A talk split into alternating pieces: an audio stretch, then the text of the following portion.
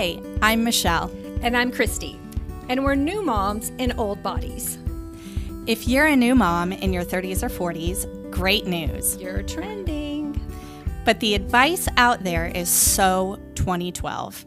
And we quickly learned that what works for those young 20 something moms and what works for us is completely different. I mean, think about how much you have changed in the last 15 or 20 years. Our minds, bodies, and spirits are so different. The advice that's focused on younger moms just doesn't quite fit what's happening with us. So we're here to talk about that. All of that. So if you're using eye cream with your diaper cream, then you're in the right place. Click subscribe to join the Old Moms Club podcast and come along this journey with us as we figure out what the heck we're doing as new moms in old bodies.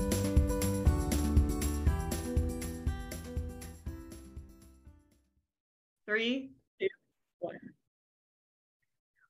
Hey, OMC. Oh my gosh, we are so excited to be recording today. We have missed recording this podcast so much. Kristi, I've missed you. How have you been? We have been really good. We've been really good. And I want you guys to know Michelle and I have both been working really hard on generating some really good content and really good topics and really good guest speakers. So these next few episodes of the OMC are going to be ones that you do not want to miss. Especially this one today, I got to say, because even though I'm married, I'm not going through this experience.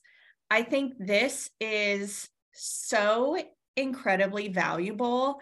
And what what's the statistic? I think it's like over 50% of divorce or marriages end in divorce these days, which is, you know, very sad, but so many of them have children too. And I think it's so incredibly important just for people to be prepared. So if well, this is not your experience, you know, if custody court is not on your radar, the reality is we all probably have a friend that could use this information, right? So right. said it's not something that you're going through, but you are. You're going through it with me. exactly. That's so true. That's so true. Yeah.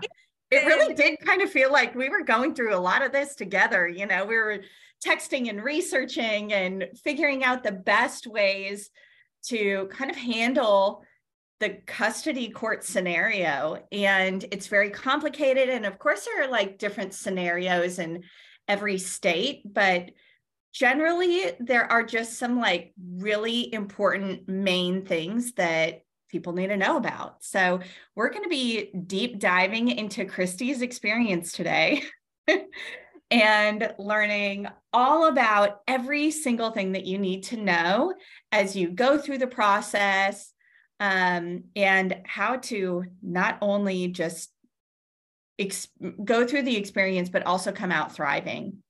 Yes, and I think that's important. This isn't going to be like a bashing session. You're probably not going to find out all the gossip that you want to find out. The the intent behind this episode is to help you because mm-hmm resources are not out there. There are some things that you can only learn by going through it. There are things people only tell you the day that it happens. Um, and I feel just like comfort level overall would be different, stress level overall would be different if there was access to that information somewhere. So, our goal and our intent today is just to let you know what it's like, what to expect, what you should be doing, and then kind of the aftermath, like how it's all leveled out. Right. That's so true. And I feel like this topic has been on our radar for so long. But the reality is, like, you really kind of need to get to the point of where it's finished and you can take a deep breath to really like reflect on everything and process it effectively. Um, yeah, so I'm I'm super excited about this episode, believe it or not, this topic, even though it feels heavy. I think a lot of the heaviness that comes along with entering this experience of going through custody court is just the unknown like so much of the anxiety is the unknown. And so hopefully if that is you know part of your experience we're here to alleviate just a little bit of that um, anxiety that comes along with the experience. And um, yeah and and just help you through it. We're here together y'all. Yeah. So, Kristi, I mean, just to start off, why don't we just deep dive right on into it? Just share a little bit about um, your past relationship and how you kind of entered the experience of custody court. Okay, so I think that is important because, like you said, in each state, things are different. And so ours was a little bit different right off the bat because um, we actually live in different states, um, which was mm. part of the issue from day one. Um, when Eden's father and I were dating, when we were together, when I was pregnant, when she was born, the months after she was born, we lived in the state of Louisiana where I owned a home. Um, he did not have any property or anything that he owned. So we chose to be here. Um, however, he was still driving back and forth to Texas um, for his job, being self employed, um, which are all, and I say that because all of those are going to factor in. They, they are. Mm-hmm. So, in an honest attempt to make it work, Eden and I moved to Texas. And then shortly after we did that, he filed for custody because he thought we were in Texas and that that would prevent us from being able to go back home. Um, so, long story short, that did not turn out the way he thought that it would. but mm-hmm. there are just important things in that process that I think you should know. Um, the day you're served papers, obviously that's a very stressful day. You see it on TV, you've been served. Um, and nobody really knows what that means, but I think that's a big part of it. The man that actually served us, um, served me the court papers was one of the nicest men that I met through this entire process. And so he showed up. I was staying um, at my mom's house at that time. He showed up at my mom's house. You've been served. And he explained every single thing like, this is what it means. You just have to sign here to say that you received these papers and that you will be in court on this day. So, the particular county that we were in in Texas, I was served papers on a Tuesday and I had to be ready for court that same Thursday. Wow. Like I had a day to prepare, basically, wow. For court for custody of my child. Now, I have a question. So, you were served papers because he filed the paperwork first. Do you regret not filing paperwork first, or what was your reasoning for not filing first? I had no reason to believe I was not going to be able to go home. What do you mean? I mean, I felt like I could take Eden and we could go back to our house and live our happy little life. Um, and we had worked out an, a visitation agreement between ourselves. Okay, so you didn't think that you needed to go to custody court because you had arranged something like on your own. So you're like, okay, so we don't need to go to court for this. Right. We okay. um we were not married.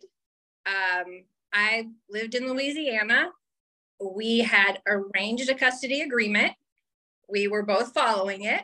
So I didn't see a reason that we needed to do that. Um, do you regret now, looking back on it, do you regret now not being the one to file? Or do you would you still have made the same decision because it didn't really make sense to you to file? Yeah, I don't think that um, who files is going to be the issue. Like if you have a good judge, they're going to listen to both sides. Um, okay. That was the thing that I heard about this judge. Uh, people had told me he is going to read every single document. He is going to look at every single thing. He is going to do what is in the best interest of the child. I don't think that's going to matter. I filed first or you filed first. Um, I think what it does show is aggression. Um, mm-hmm I'm not going to agree to the things that we agreed to. I'm not going to do the things that we agreed to. And I'm going to fight you the rest of my life to make your life miserable. I think that's what it shows. Mm. Uh, Especially if you already have um, an agreement that you've come up with beforehand. Okay, that makes sense to me. Right. So I um so I'm going to go back to the man that served the papers. Mhm. Served the papers. He read over them. You're expected to be in court on Thursday morning. This is the way it works. Do you have any questions? And I pointed to the lady that was the name of the attorney that he had used. And I said, Yes, I want to know who is a better attorney than that. Yeah. So he started laughing and he gave me a list of names. And I thought that was very cool. Like, I appreciated that very much. So, the first second that somebody tells you, like, do you have any questions? Start asking questions. Who's the better attorney? You know, what can I do that's better? How can I get this done better? Um, so, so papers were served. I had to be in court on Thursday morning. Um, the only difference it would have made if I'd have done it versus he would have done it is if I'd have done it, it would have happened in the state of Louisiana. And if he had done it, it would have happened in the state of Texas. He thought he was a resident of Texas, so that would be better for him. But Texas actually has better laws to protect children. Uh, the child support laws, the custody laws, the visitation laws. Texas has what's known as an under three agreement, um, which means like we know standard possession is this. However, you have a baby, they're under three, they need stability. So we're going to do what's in the best interest for the child. Um, whereas it's not just a blanket like Louisiana has. So that worked out in our favor as well. Hmm. That's interesting. so then you're in the process of looking for an attorney. What do you recommend someone look for? Like, how do you start that process? Did you just Google? Well, it sounds like you got a list of names. How did you narrow it down Well, in uh, one day? yeah, in those that day that I had to do it, um, you don't have time um, to really do all the things looking back that I would recommend now. You don't have time because out of the list of names that he gave me on a Tuesday, zero of them were available to be in court on Thursday, um, which I would think would be a sign of a good attorney.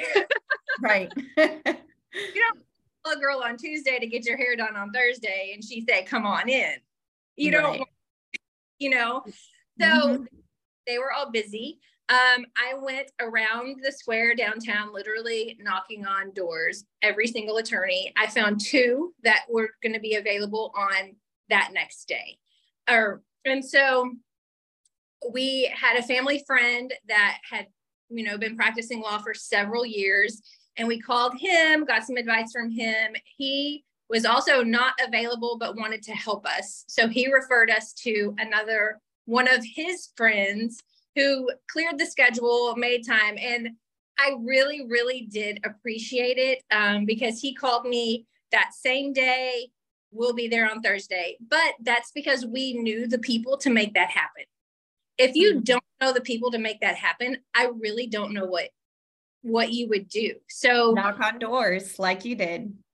I mean, Yeah. to me, that was the very first miracle involved in this whole process was that I actually found someone to be there on Thursday.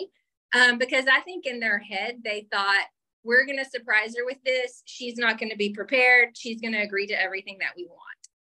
Mm. Yeah. And and that's not what happened. Right. Yeah. So then tell us about the first court date. Like what was what happens at the first one? Well, before you even make it to the first one, there is a lot of back and forth and back and forth and back and forth. And I will say now, as I told him then, um, when he filed papers, I sat down with him in a very mature, very civil, I'm just letting you know this is not what you want to do. Um, this is not the route that you want to go because right now, the agreement that we have, I am giving you more time than a judge will ever give you. Mhm. And he chose to go ahead because he wanted custody and he wanted us to not be able to go back home. So, and I would like to say, in the end, I, at that moment, I was giving him more time than the judge gave him. So I think mother's intuition is strong. I think common sense is a huge factor um, that was missing strongly mm-hmm. for half of this case. Um, but there's a lot of back and forth. So at first, they're going to come at you and say, okay, this is what we want. Um, and then you say, yes, I agree to that, or no, I don't agree to that. Um, and you go back and forth. Your attorney and their attorney will try to negotiate. and this is before the court date. So, like, you get served on Tuesday, and then on Wednesday, y'all are negotiating. Oh, no, I'm so sorry. No, on Thursday morning, we showed up together in court. Um, that was the first time I had seen my attorney in person. Uh, okay. that, that, was the first time that I had seen them in person. Um, but so you, but in the hallway, they were negotiating. Yes. Even at that day before, he came back, my attorney came back and said, okay, this is what they want. Do you agree to this? No, this is what I want. Okay, we're going to go to court because mm. nobody's giving. So you go the first time you go before the judge, and the judge basically just says, okay, you're not married. You don't agree who should see this child. This is a baby. This is your name. This is their name. This is where you live. This is where they live. Okay, we'll set a court date. That's okay. The, so the first court date is actually just to set a future court date. Yeah, basically, okay. if you agree on anything, the first court date is just to set a future court date. So okay. I would not even worry about the very first date. I would go, I would say, no, I don't agree to it. You would get your court date set. And then you have plenty of time before the next court date to take care of what you need to take care of. So that mm-hmm. very first part, I think that very first part was very stressful because nobody knows. Nobody knows what's happening. Um, but yes, sign your papers, show up at court, set a new court date. That's all that happens the first round. So, what does the custody look like in between that point and your future court date? So, we had a temporary arrangement that they created on that day um, that we both had to agree to but it was very it was what we had been doing it was the arrangement that we had agreed on previously if okay. you didn't have that i don't know what you would do um, but we had previously agreed on an arrangement and so we just we signed a paper that said we'll do this agreement until we go to court. Yeah.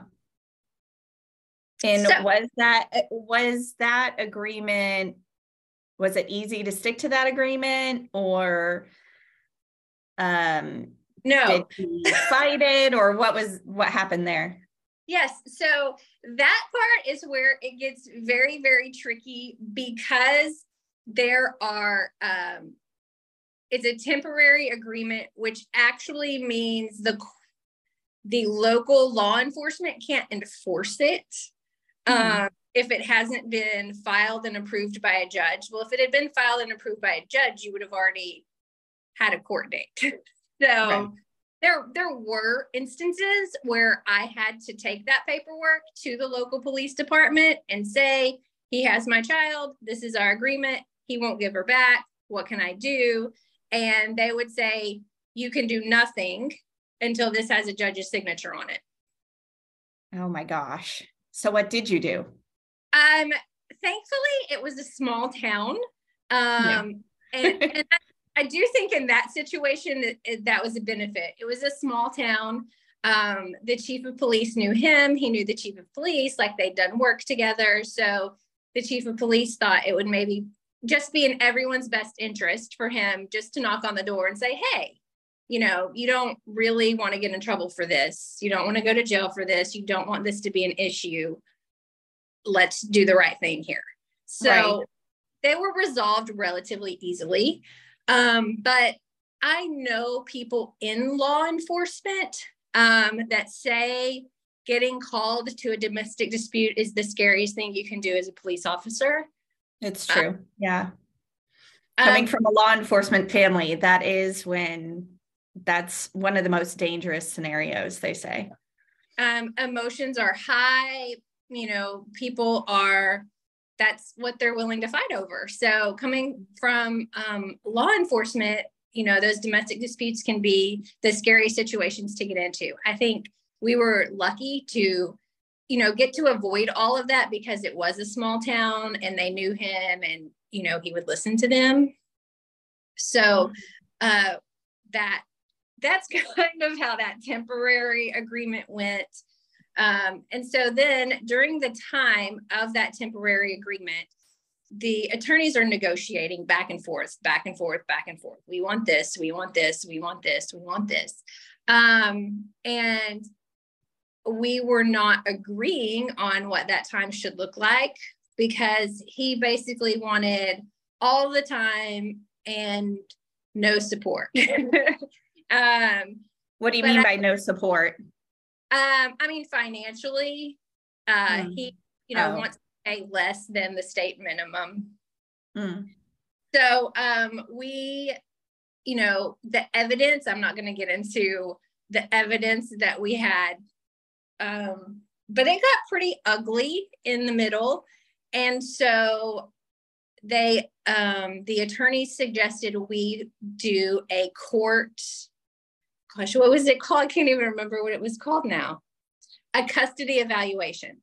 We had okay. to do a, a full custody evaluation as assigned by the court. And so what that is is a social worker um, who will take up all of your time which you want her to be thorough and fair the first meeting that I had with her was about three hours long. Um, it was an actual written mental evaluation, bubble in the correct answer test for about three hours. Wow. Um, and then there's like a air quote counseling session after that. I think it, that's just kind of the beginning baseline for her to establish who you are, where you're coming from, and what your thoughts are about it. Um, so I am telling this story from my point of view. We both had to do these things. It's not like they were evaluating me and he didn't have to go through this. We both had to go through this. Mm-hmm. So the first, I think the first two sessions are evaluation, like fill in the blank test like that. Um, to determine that situation. And then she interviews your friends, she interviews your family, she checks your references, she goes to your house, she sees what you're cooking, she checks your cabinets, she checks your living environment, she goes to your work, she talks to everybody that knows you if she's doing her job correctly. Right. And and to and then at the end makes a recommendation for what she feels like based on these two scenarios is in the best interest of the child mm-hmm. but, and as someone uh, like i was on your list of friends who was called um, by her and honestly it was like a maybe it was probably less than 10 minute conversation and it was just very basic questions. How do you know Kristi? Um, what's your experience in the past been with her? And um, how do you think she is as a mother? And do you have any concerns? What do you know about the father? Um, it was very, very, very basic and didn't honestly, it didn't feel like she dug very deep. It was just kind of like, okay, I checked the box, so to speak and um, thank you for your time. It was like between five and 10 minutes tops. So, oh, yeah, so that's what they were asking. And then, of course, we wrote a letter on behalf of Kristi um, for the court. So, one thing that I want to make sure that everyone, anyone who's going through this experience, it, does is make sure that they document every single thing that happens. Like if even if they agree and ask on a time change for um for when they'll have the child, like literally document every single thing. That's one thing that I learned by watching my sister go through the experience was that information is so incredibly valuable. Take pictures of everything, write down every single um, conversation that happens. There is an app I know. I don't know if it um, is just used after the process or after the um, custody court has been in place, but it might um, it might be useful during the temporary time as well. So my sister also went through this experience. Honestly, it was it's kind of still going on, and my niece is 16. It's it's been a high conflict situation is what they call it. So whenever there is a high conflict situation, there's an app that they use. It's called My Family Wizard. And so they actually communicate through that um, through that platform so that every single thing is documented and that the courts can, the judge can just pull that up and look at all the communication. Um, so there is that option in high conflict uh, custody court situations where there's been like maybe some abuse or manipulation or anything like that that's like on the extreme side. So there is that option available for people that might need that as well.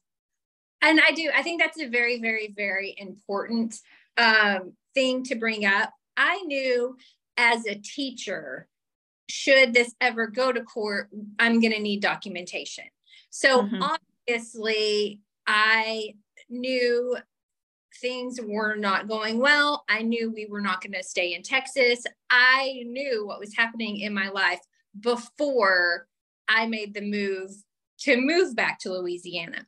But having my educational background, I also knew I needed to be documenting things.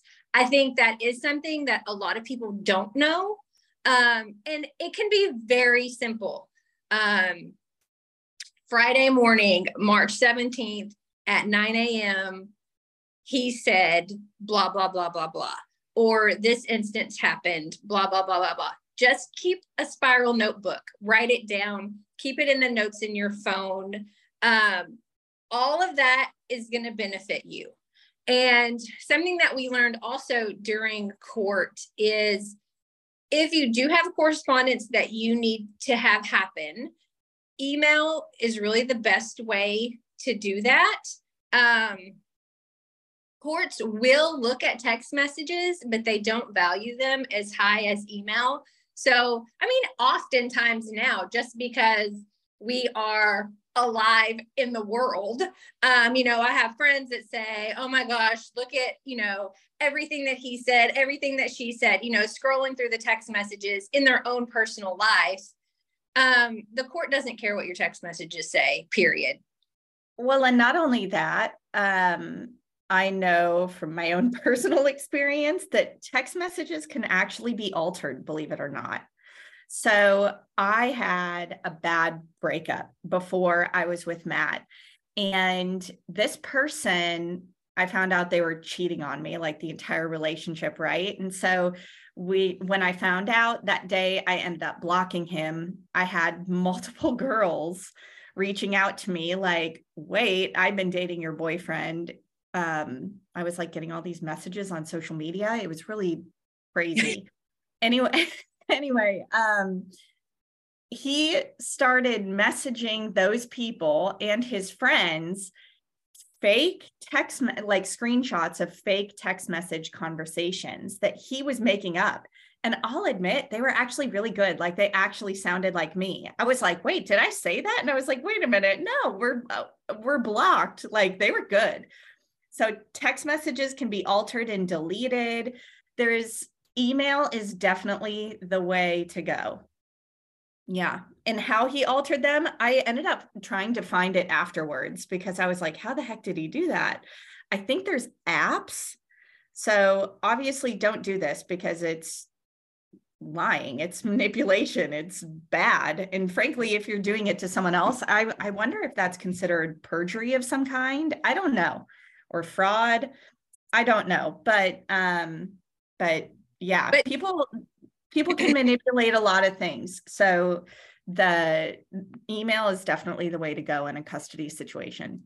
And I will say, yes, email everything and um, social media. Be very, very limited on what you post. I mean, don't even post pictures of your child because they're yeah. going to he's posting pictures of your child on the internet where and i'll tell you there were instances where he would post something on his social media that was a direct threat to me um, so he posted a photo that i felt was like a direct threat to me you know yeah. you're shaking your i remember that yeah okay so he posted a photo that i felt like was a direct threat to me and then we had a conversation about it off of social media. We had a real life conversation about it.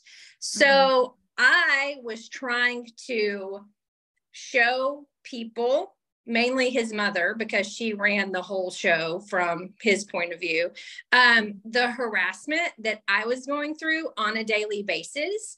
So I posted it so she would see, like, this is what I'm dealing with on a daily basis. And I think that's like actually something that I said. Um, and so at the end of the day, and this may be a male versus female thing, that's a whole different rabbit hole. I was the one that got in trouble for posting it. Hmm. And then if I post a picture of my daughter on social media, then I'm putting my daughter out there. I'm exposing my daughter. I'm pimping out my daughter, you know, I've been told. But if he posts a picture on social media, that actually went to court of, oh, he's such a good dad. He loves her so much. He posts her on his social media. Wow, you're so right. I never thought about it that way, but you are so right. Like that happened. yeah. Yeah. I mean, if if I were in that scenario, I would immediately and I would immediately go through, make everything private and delete anyone who is a mutual contact. Like just delete everybody. You know, there's absolutely no reason why their friend needs to be friends with you on social media anymore. It's just not a thing. or that you even really need social media. Um, yeah. Yeah, shut it down for a while. Michelle and I both have accounts. We both have personal accounts and business accounts and personally branded accounts um, that we operate for our businesses. Like we actually mm-hmm. make income from having these social media accounts. Um, if that's not your case, just shut it down. You're a grown mm-hmm. adult in custody court. You don't need it. Right. Period. Right. Yeah, very true. Good point. Okay, so was there anything that like truly shocked you while you were going through the experience? Like what was the most shocking thing that you felt totally unprepared for? Um, so there were people in his family that I had previously very highly valued as people and mm-hmm. as Christian women that were um, calling me for support. They were calling me to, you know, just let me know how much they loved me and Eden, calling me to let me know what was going on. Um, I have messages from, and, and I guess it's just the absolute shocking things that they would say. Um, and I think too, that's part of it. And it's just, it's something that we do as a species to connect with people. Like, oh, you're mm-hmm. going this terrible thing. Let me tell you the terrible things that I've been through. You know, it's just yeah. it's just something that we do. Right. Um, but in that, uh, he has an aunt who just goes on and on and on about how she is a Christian and how she just loves us so much and she's going to pray for us and she just wants the right thing to happen and then to come out that she was actually lying to my face the entire time and yeah. took his side um, and said she never said any of those things. And again it's text messages. I have you know text messages. I have written evidence. Um, i have call logs. I have that kind of information. But for her to just say that it didn't happen at all, that the conversations never happened, that she never said that. Um, that to me is really the most shocking thing because I just, and that's just an issue with me. I am appalled at the lack of integrity that these women have. Yeah. Um, but that's an issue with me, like in the world. Like you'll find that's my biggest thing with just regular people. If you say mm-hmm. you're going to do something, do it. If you're yeah. not going to, don't say you're going to do it. Like, right. but especially don't lie to my face. Mm-hmm. Lie to his face because you're still a liar. Like in any mm-hmm. Way about that situation, you're still a liar.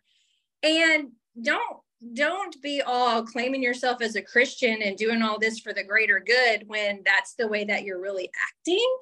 Mm-hmm.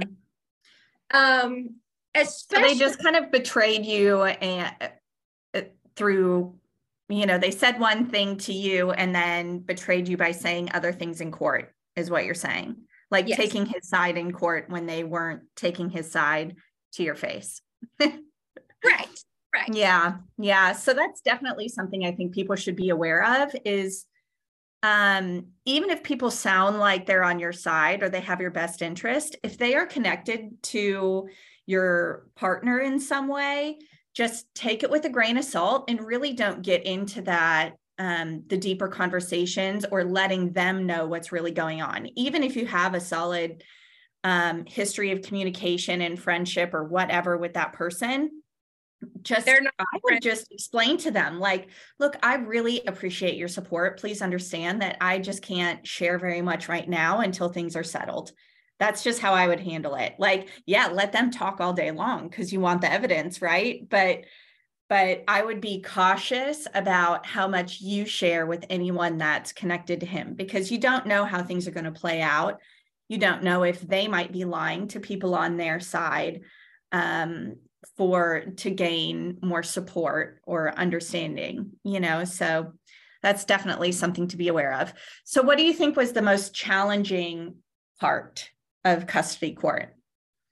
Um, i think the most challenging part of custody court sadly is um, the financial strain that it puts you under um, and we did not talk about that at the at the very beginning but on that tuesday when you have to have an attorney by Thursday, you're looking at a five to ten thousand dollar retainer that you have 24 hours to come up with. Right. Wow. And then and then it never stops. Um, the custody evaluation, I think um, ended up being close to six thousand more dollars um, every time. And that was an optional thing, right? Like, so if I remember correctly, it was put in the temporary orders that if one or both of the parents wanted to do an evalu have an evaluation on the other parent, then it would basically mean that both of you had to undergo this evaluation. Um, right and so it was an optional thing and then he decided that yes we wanted i want to do that. So then both of you had to do it and pay for it. Yes. Okay. Yeah. Um so that and then um so the custody evaluation i think ended up being close to six thousand dollars um for the one that we for each person or total? Uh total. So that okay. was total and then your attorney fee, your initial um, retainer is going to be five to 10. Every time you go to court, it's going to be about another five. Um, and then just general attorney fees, I think it's like I don't know, a hundred dollars if they respond to an email or, you know, 300 to $800 an hour, depending on the kind of work that they're doing for you. So in this whole entire scenario, this person came at me because they wanted more than what we had agreed on instead of having an adult conversation about it decided to file for custody we wasted 30 to 40 thousand dollars and he got less than our original agreement that was made outside of court. Wow. Is is that thirty to forty thousand dollars between the two of you, or your cost was thirty to forty? Uh, that was between the two of us. Okay. Okay. So how much do you think you ended up spending overall, including the um, three thousand for the optional uh, custody evaluation? I mean, I think I think all in all, I'm at fifteen or twenty thousand dollars. Wow. It's still not paid off. I mean, that's the thing. And I say it's still not paid off. It's paid off to the courts and it's paid off to the attorneys, but I have, you know, loans and credit cards and things that are not paid off yet. Um, yeah. To be quite honest with you, I could not come up with $10,000 in 24 hours. And yeah. I think statistically, most of America couldn't. So mm-hmm. That is kind of something to have in in the background of your mind. Right. Yeah. Hmm, that's interesting. Also, if you're still in that relationship and you're planning on leaving and you're taking photos, just a random tip. you can take photos and then create uh, you go into that photo that you just took and on an iphone anyway in the upper right hand corner there's like the little three dots. You can uh, add it to an album and have like all of your stuff in one album. And then you can also hide that album. Or if it's just like a couple photos you can hide those photos. And then you can go back and view those later. I think you end up having to use your face recognition um, to view your hidden photos. But that's you know just a tip. If you're gathering evidence out there but you're still living in the home um, that's what i would do. Person i text them also. You can text them to one of your friends that you trust enough to have it. Oh that's so true. That's a really good point. point. And then it doesn't even have to be on your phone at the time. Yeah. Right. Um, we had and what i did i'll tell you um, what i did. I had a significant evidence that kind of changed the course of this whole thing um, that i felt like people were going to come for mm-hmm. and a relatively dangerous thing to have. So what I did, also I I couldn't give it to someone else, you know. Mm-hmm. I, I wasn't stupid like, you know, Ghislaine and her little black book.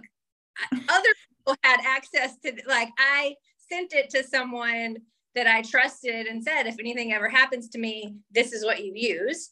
Um, mm-hmm. Keep it safe in my house. I actually I just put it in like a manila envelope. And with a Sharpie, I wrote Kristi Taxes 2017 on it and just put it, you know, in my filing cabinet in the open because who's going to open that envelope? Yeah. Oh my gosh, that's brilliant.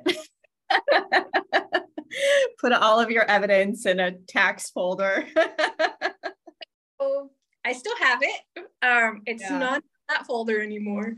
Um, but then okay so fast forward and you get to your court your actual court date. Tell us about what that day was like for you. Um so when we actually got to the actual court date um i believe it was it was the third was it the third one? Um because we had the one where we set the date. We had the one where we had to go and then i believe this was number three um, what was the second court date about? I don't remember. I think it was we got there, this is what they wanted, and we were like, no, we're not doing that. Yeah. Um, and so, just one last kind of um, okay, this is what we're going to do. My attorney said, Do you want me to try to negotiate with them again? Do you want me to tell them this is what we're willing to do. And literally, we were in court. I was like, that's fine. But then our time was up. So we walked into the courtroom. We're literally sitting in front of the judge. We're already there. And my attorney said, I need five minutes. And so we got together and he said, you know, last chance, do you want to ask them like if they want to agree to this? And so then they at that point they did want to talk to us because um, I think they didn't think I was going to produce evidence like I did. So at that mm-hmm. point, talk to us. Um, and they agreed to basically everything that we wanted at that point. Um, and then you go back in front of the judge. And even until the very last second, his attorney was trying to just lie and manipulate things because as we like had this agreement written out, she had to stand up and read it out loud um, just as court procedure. But in her standing up and reading it out loud, the judge actually said, you know what? That's not what this paper in front of me says. So can you read that part again? Mm-hmm. Had to go back, read that part again. Um, he changed a few things. He agreed to a few things. Um, and he's he basically was saying, okay, this is the way it's going to be. And the relief that came over me at that moment, I was bawling. I was crying so hard. The judge actually looked at me and said, I just gave you everything you wanted. Why are you crying? Yeah. He had to get the bailiff to go get tissues for me. It was embarrassing. But I think it was just the relief of that it was finally over. Right. And it's almost like you're holding in all of that emotion, just being strong for so many months during the entire experience. And then when it's over, you can finally like just take a breath and relax. Right. And like someone has yeah things are just final and you can actually there's a path a clear path to move forward. Yes. Yeah. Yes. wow. So, so what do you wish would have been like the one thing going into the experience? What's the one thing that you wish you would have known beforehand? Um and i think this is true like we've talked about with the medical profession. I wish that i'd have known at some point it's okay to change attorneys Mm, yeah. Um, so there are things in the agreement that I still don't feel good about. Um, I also wish that I had an attorney that had told me we could have filed, um, fired our custody evaluator and started over. Not because it was anything bad for me, but guys, this lady's name was Ann Hatfield. She is a mm-hmm. social worker in Tyler, Texas with everything that you have in you, do not use her. This mm-hmm. is my personal experience with Ann Hatfield. Mm-hmm. I arrived at her office. We did our little sessions. We did our little sessions. She was hired because she agreed that she could have it done by the, our court date. July came and went, didn't have it done. August came and went, didn't have it done. We had to go to court without this document, without this evaluation, without this thing that we had paid $6,000 for. Yeah. She missed the court date, which was the, in, so then you couldn't even use the information. It, and you'd spent so much money and so much time doing this custody evaluation that was completely useless. It really was ridiculous. It was completely useless. It was a huge waste of time. It was a huge waste of money. And so knowing that, hey, our court date is coming up, she's not going to have the evaluation. My attorney tried to schedule several different meetings with her. And the first one um, was Eden's dad and his attorney with me and my attorney and with Ann Hatfield. And she just didn't show up. She just totally stood us up. I feel like I'm remembering so many things. Do you remember at one point we hadn't heard from her in so long and she had missed so many meetings that we were actually in fear for her life. And we were like, did she die? Like, there is absolutely no reason why we can't get a hold of this person who has all this information that you need going into court. Like, it was crazy. And we literally were like trying to find her husband on social media to see if like we were looking up like crime reports to see if like something had happened to her because we were actually genuinely afraid that something she had you know died or something. Um so and, yeah it was really wild actually. So, i totally forgot about that. So maybe this is an unreasonable expectation on my part but if i have spent four months with you and have paid you thousands of dollars I expect you to show up for our meetings. Yeah, no, I don't. That's very much not unrealistic. uh, so she set us up like three times. Um, we had to go to court without her document. Mm-hmm. Would her document have changed the outcome? yes, I believe it would have. Um, yeah. Would have. I would not have agreed to as much time as as he has now, um, but it's still on file, and we still have it for going forward. However, we would not have even had it at that point. So now we're June, July, August, September, October. Court's already done, and we still don't have this document that we paid for. Mm-hmm she wasn't during that whole time that we were worried and that she was standing us up for all of these meetings and she was not responding and she missed court. She was on vacation. Y'all, she went on vacation. she was on vacation during that time. So, the end of October, I wrote her a letter and said, regardless that you've missed court and that this is basically worthless now, I still want it. I still hired you to do a custody evaluation and I want it or I want a refund. Mm-hmm. I hired her in June. I did not get a document from her until November.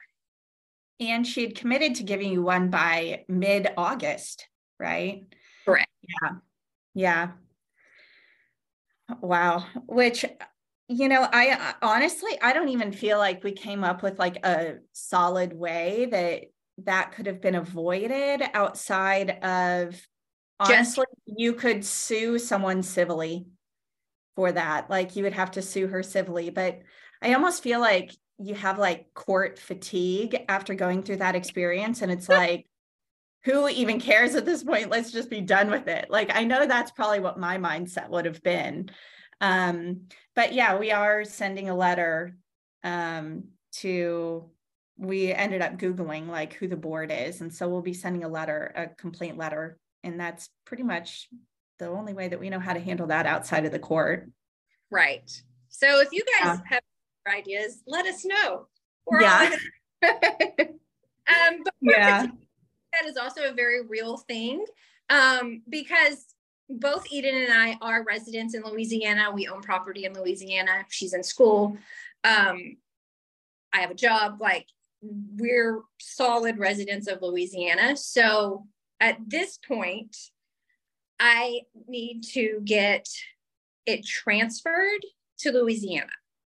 Mm. Uh, just the jurisdiction of the case transferred to Louisiana, which I'm sure is not even a hard thing. You know, you just you go to court and you you show property that I own. This is where she was born. This is where we've been. I don't even want to go do that. Like I don't even want to go do that. I mean, is there a reason to do that at this point? Or here's my question if you were to do that, would you have to abide by those blanket rules instead of the specialized under three rules from Texas?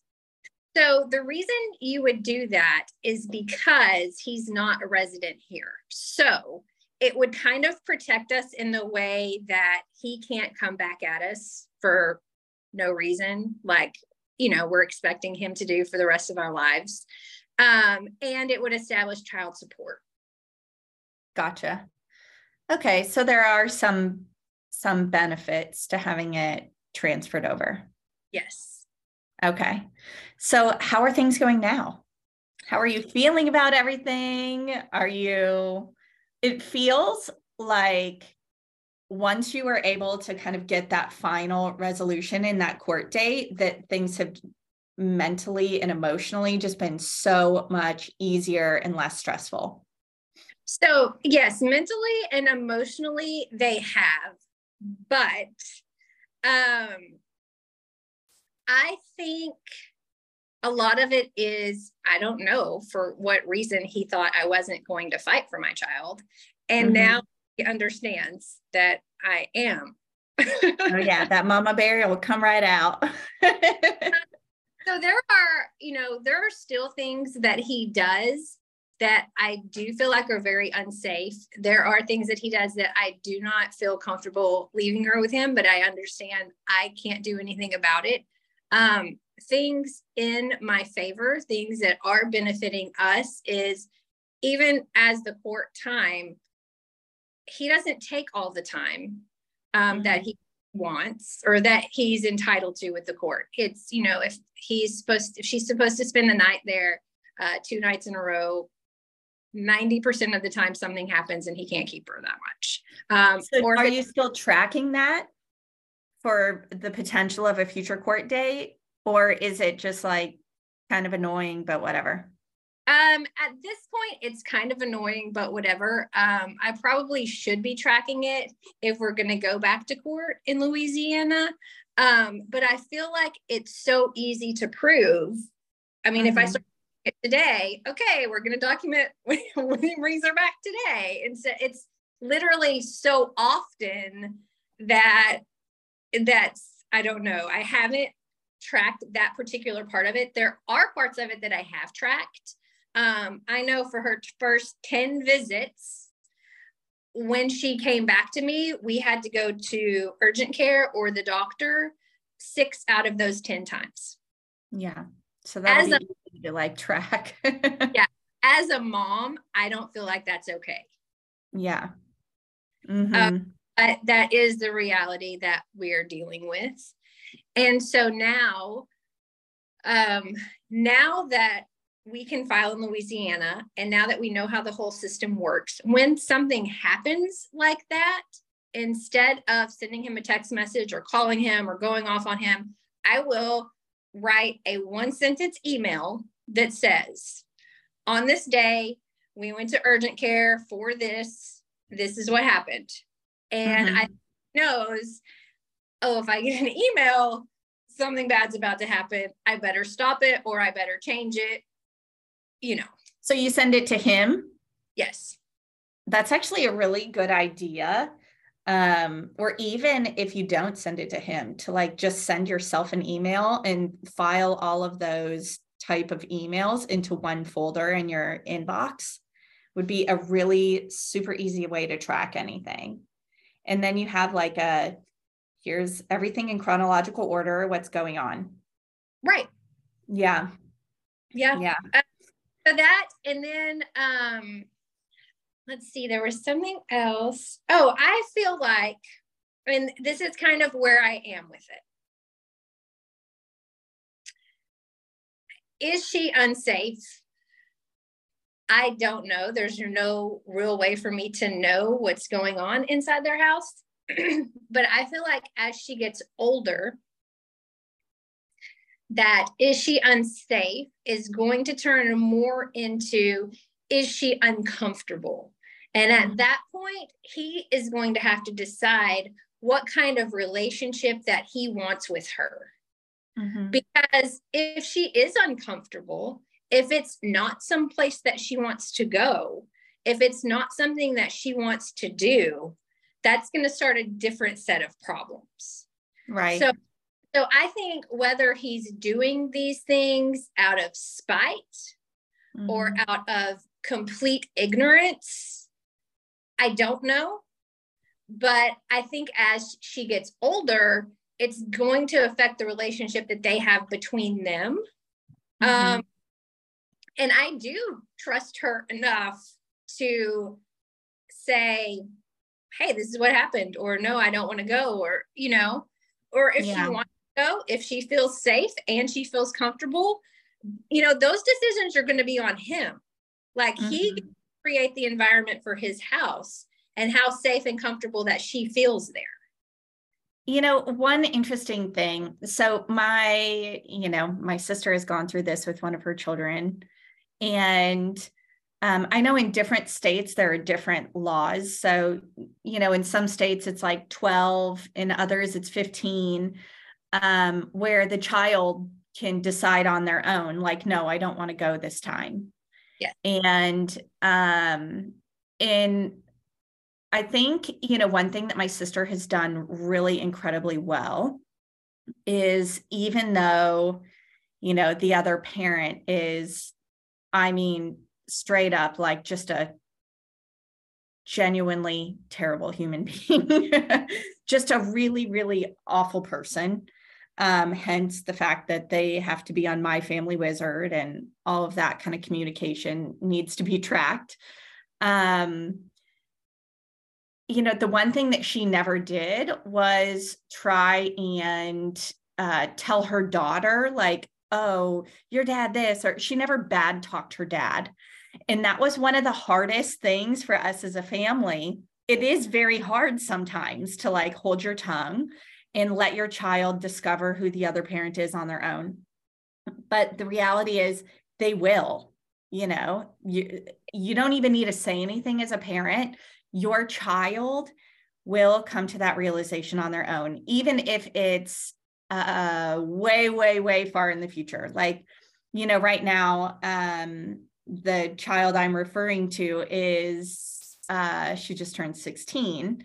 And she just recently, like within the last year, really came to a realization of like the type of person that her dad is. And she did that on her own. You know, the only uh, time that my sister would talk about the other parent is if you know her child would come to her and ask a question about something um, specific usually about like the custody or you know something about the past. And my sister would literally just say you know what? Well let's pull out the paperwork and we can look at this together.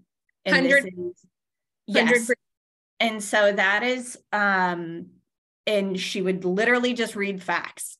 And so you know i think handling that handling it in that way takes an incredible amount of like willpower. Um, but i think that it helped keep the relationship strong between her and her child because it didn't feel uh, i could imagine as the from the child's perspective you don't feel like you're trying to be manipulated and you're not you don't feel like both parents are kind of trying to pit the other one. Um, the dad was definitely trying to do that against my sister but um, but she you know resisted that creating that experience. So um, yeah so well, I'll go fast because I know that we're running out of time. But recently we had kind of that situation. Honestly, we we just don't talk about him a lot here. Like we have mm-hmm. so much stuff going on that and she doesn't talk. Like there's, you know, every now and then at at which is associated with the dogs and and the stuff in the neighborhood you know and, and we'll mm-hmm. yeah there's a dog at dada's house like um outside of that we don't talk mm-hmm. about him he doesn't talk um mm-hmm. but it does say in our papers that you are not allowed to have those conversations um defamatory conversations about the other person in the presence of the child and recently, it just another one of those things that happened. Um, he was at a restaurant with his aunt that we've, you know, mentioned earlier with her huge lack of integrity and the way that she just lies and plays both sides of the fence. Um, and he lets her. So much for not getting into the gossip. Y'all are getting the juice over here. this is the short version. Um, she uh and well I mean it's still it just goes back to like shocking because she doesn't know me or like know anything about me. However, so he goes out with our child to meet this aunt for lunch and they just happen to be sitting at a table. Then the next table over is my neighbor who they don't know. they don't know. Yeah. Who they don't know but he does know them um, so that to me was kind of a fun little, um, like, okay, so again, it, it was an email. Um, you know, actually, this is what it says in the paperwork. This is the conversation that you had. So, you know, it's not cool, um, which is fine. It was just one of those like, yes, I know that obviously following rules and paperwork isn't his thing, but it it's going to make a difference in the future, a difference in the future and mm-hmm. it's just you know another thing to go in the documentation because yeah. who knows what it's going to be about you know when we have to go back to court the next time like who yeah. knows about yeah it's better to be prepared than than not so i mean i think really the takeaway we always talk about advocating for yourself and i think the takeaway for this episode is if you're in this situation document every single thing so you can advocate for yourself and your child. Document every single thing so you can advocate for yourself and your child. And one of my favorite all time quotes ever, forever is if people wanted you to write warmly about them, they should have behaved better. and we'll end with that, ladies. oh my gosh. Thank you so much, Kristi, for sharing all of this wisdom. I know it's going to help so many people. And if you are going through this experience, we are here for you. Send us a message if you have any questions. Obviously, we're not lawyers. We're just sharing from uh, Kristi's own experience and my experience of walking through it with her as a friend. Um, but we're here. We're all in this together, y'all. yeah. All right. We will see you on the next episode of the Old Moms Club. And until then, advocate for yourself, y'all, and document everything.